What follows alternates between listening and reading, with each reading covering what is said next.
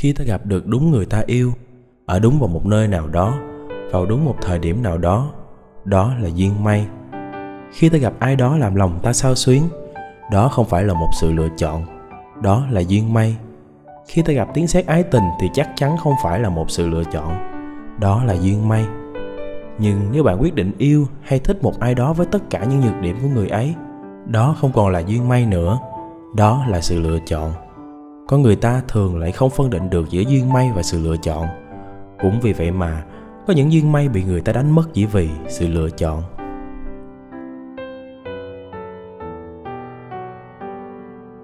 Em vẫn chẳng để ý đến tôi, còn tôi cũng đã quen với kiểu ứng xử của em như thế.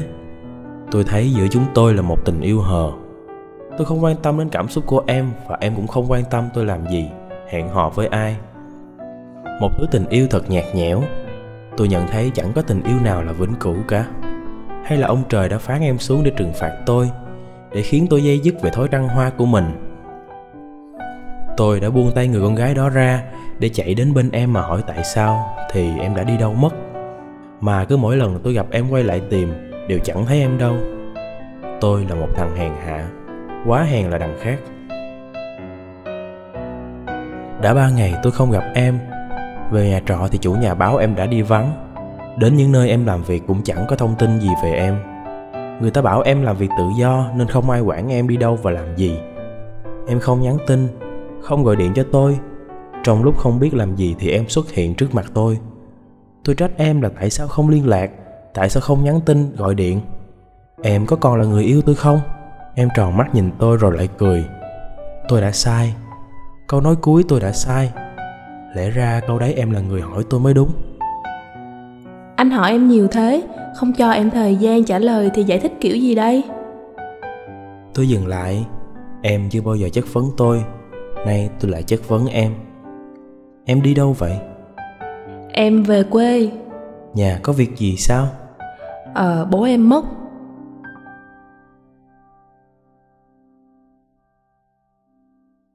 Tôi im lặng không hỏi nữa tôi vô tâm hay không tinh tế khi không nhìn ra mảnh tang em đeo trước ngực.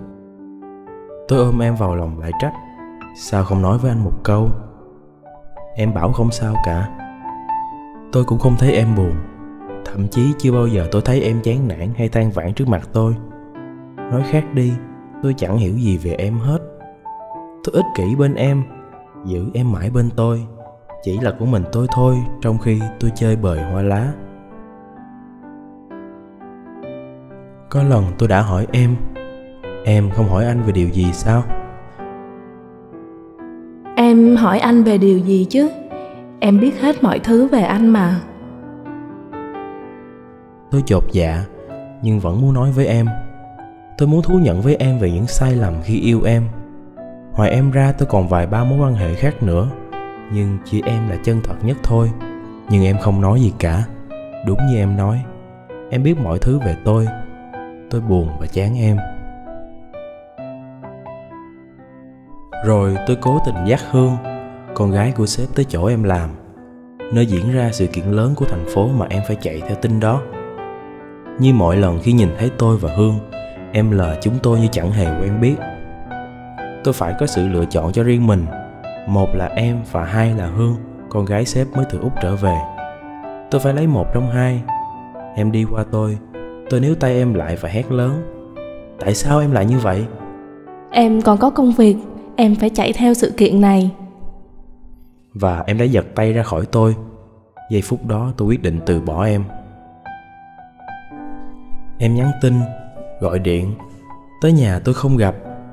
Tôi chỉ nhắn cho em một tin. Mình chia tay đi anh sắp lấy vợ rồi.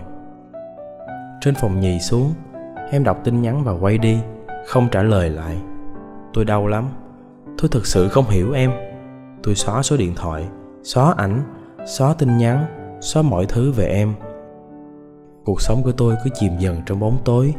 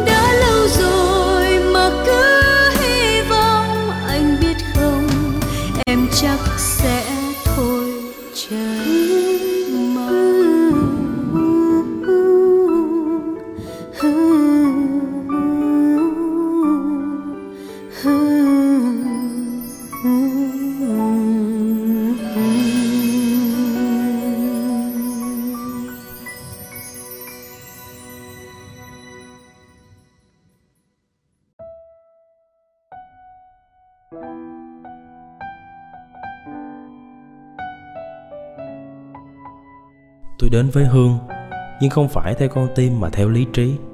Cô ấy giúp tôi có công việc và tôi ích kỷ bỏ em lại giữa bộn bề cuộc sống để nắm tay người con gái khác. Ba tháng sau tôi cưới Ngỡ rằng em sẽ không đến Nhưng tôi lầm. Em đã xuất hiện sau đám người phía dưới. Em khác hoàn toàn Em thay đổi cách ăn mặc. Không mặc quần jean, áo phông mà mặc váy. Tôi thấy em lộng lẫy và nổi bật em nâng ly rượu để chúc mừng, nhưng không phải với tôi, mà với bố vợ của tôi. Hai người đứng nói chuyện vui vẻ, tôi bước lại gần. Em cười tươi nâng ly chúc mừng tôi. Tôi như chết đứng khi bố vợ tuyên bố, tôi là em rể của em. Một đứa em rể xa xôi từ đời thứ mấy mấy nào đó. Tôi không biết và cô dâu của tôi cũng không hề biết. Tôi thấy vợ tôi hờ hững. Có lẽ cô ấy cũng không nhớ đã từng gặp phương tại sự kiện lớn lần trước.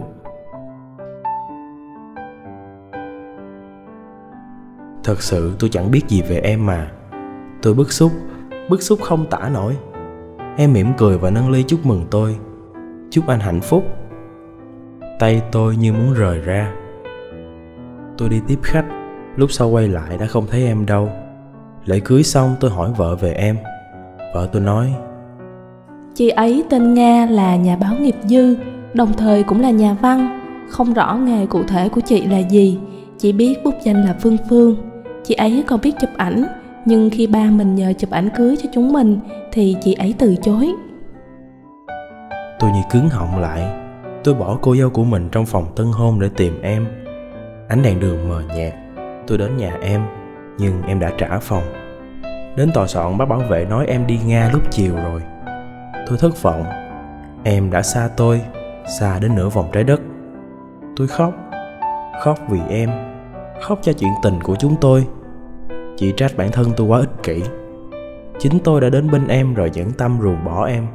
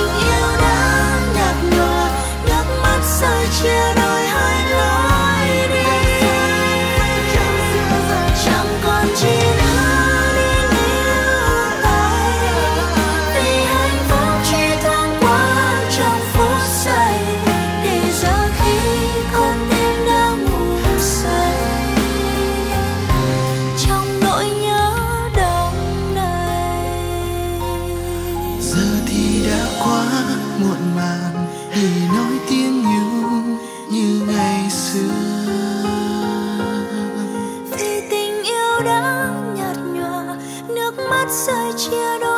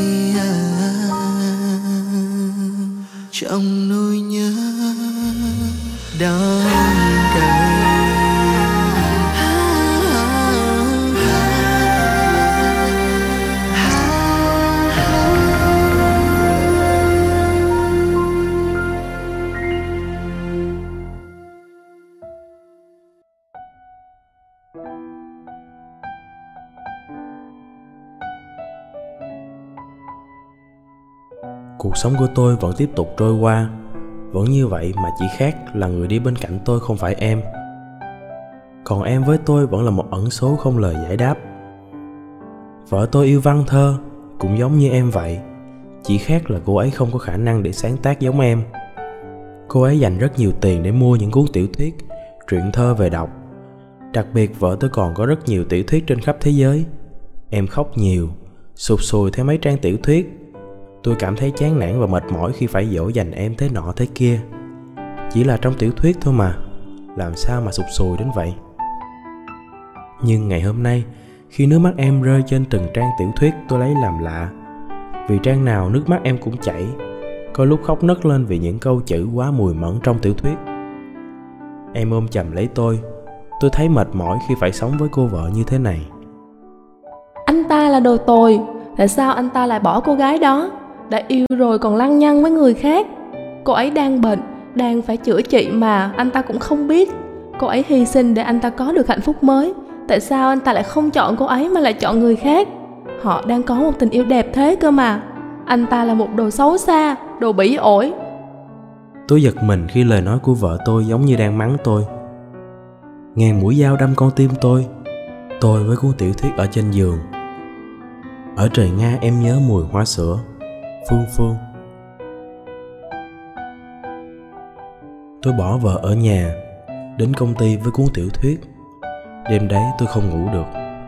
Cuốn tiểu thuyết là tất cả những gì con người em có. Tâm tư, tình cảm Cả những điều tôi chưa từng biết về em. Đó là cuộc đời của tôi. Tôi em ấm bên vợ mới và quên mất em. Em sẵn sàng hy sinh mọi thứ để tôi có tự do Để tôi được hạnh phúc em để tôi tự do qua lại với các cô gái, vì em muốn tôi được thoải mái, không quán xuyến công việc của tôi. Em để tôi đến bên con gái của sếp để tôi không mất công việc. Em sang nga chữa bệnh. Em sắp không còn sống được bao lâu. Em không muốn em ở trong tâm trí tôi. Những lần em dối tôi đi công tác là những lần em nằm viện để điều trị. Những lần tôi quay lại tìm em giữa phố là những lần bệnh tình của em tái phát. Em núp vào một góc khuất để dõi theo tôi em đã hy sinh quá nhiều thứ vì tôi. Em yêu tôi vô điều kiện, không cần tôi yêu lại em. Nhưng tôi đã bỏ rơi em trong tiết trời giá lạnh. Bao nhiêu khó khăn em nguyện chịu vì tôi. Em đau đớn khi tôi nói lời chia tay mà không thèm gặp mặt. Nhưng em luôn cười vì biết tôi sẽ hạnh phúc hơn, vì em không sống được bao lâu nữa. Em sang nga để chữa bệnh. Em bị bệnh di truyền từ bố. Khi tôi biết được sự thật sau những lần em hờ hững bỏ dưng tôi thì em đã đi xa, tôi mất rồi.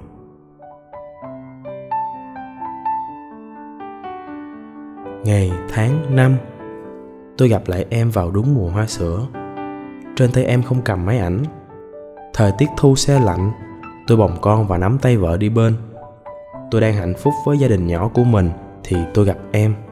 Như một cơn gió thoảng, em đã đi qua tôi như hai người xa lạ. Đầu em đội mũ có lẽ tóc em đã rụng hết. Trên con đường đầy hoa sữa tôi nhận ra em. Phương phương.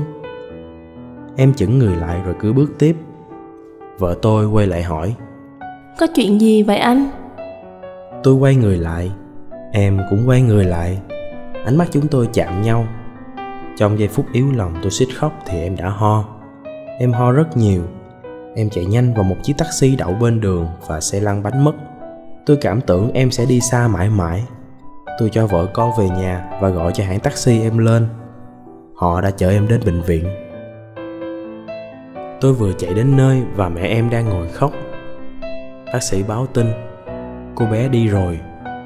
Một lá thư được trao tới tay tôi với vài dòng ngắn ngủi.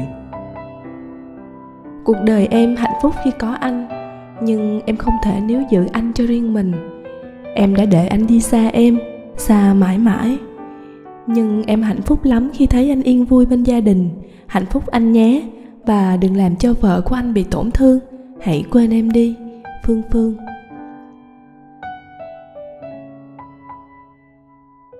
Tôi đã khóc khóc rất nhiều, khóc vì người con gái đã đi qua cuộc đời tôi. Em cho tôi rất nhiều thứ mà em không cần được đáp trả. Tình yêu của em thật cao thượng, chấp nhận nỗi đau để tôi được hạnh phúc và tôi thật sự mất em vào đúng mùa hoa sữa.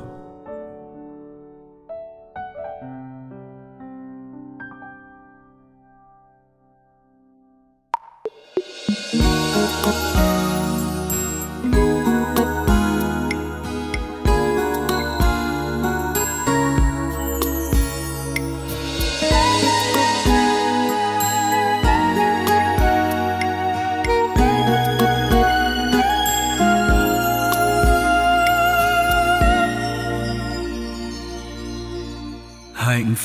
trong tầm với đã không còn tới khi vắng em trong đời. Tìm đến chân trời mới, vẫn thương một thời, giờ đã xa ngàn khơi. Ngày đó ta lầm lỡ, bỏ mặc nhau hững hờ, để tiếng yêu dạn vỡ, rồi thời gian xóa mờ mãi vô tình đến bây giờ. Nhận ra hai đứa không còn nhau. Cuộc sống luôn vội vã với bao nghiệt ngã. Số cuốn ta miệt mài. Một bước chân trượt ngã đã trôi thật dài, lạc mất nhau ngày mai còn mãi cùng trời đó mình gặp nhau lúc đầu, ngày tháng hoa mộng đó. Cùng niềm vui nỗi sầu, sẽ ghi lại biết bao điều. Để nhớ một thời ta đã yêu.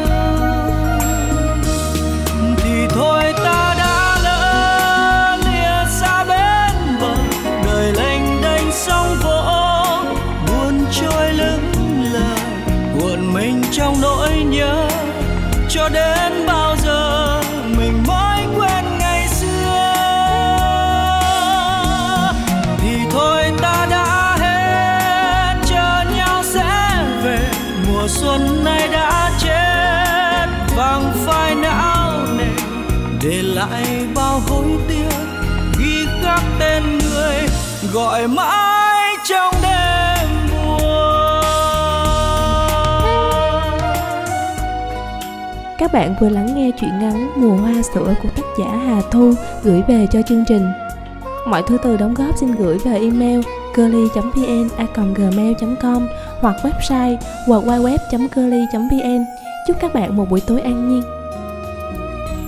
hạnh phúc trong tầm với đã không còn tới khi vắng em trong đời. Tìm đến chân trời mới, vẫn thương một thời, giờ đã xa ngàn khơi. Ngày đó ta lầm lỡ, bỏ mặc nhau hững hờ, để tiếng yêu dạn vỡ, rồi thời gian xóa tình đến bây giờ, nhận ra hai đứa không còn nhau. Cuộc sống luôn vội vã với bao nghiệt ngã xô cuốn ta miệt mài. Một bước chân trượt ngã, đã trôi thật dài, lạc mất nhau ngày mai còn mãi cùng trời đó. Mình gặp nhau lúc đầu, ngày tháng hoa mộng đó. Cùng niềm vui nỗi sầu sẽ ghi lại biết bao điều. Để nhớ một thời ta đã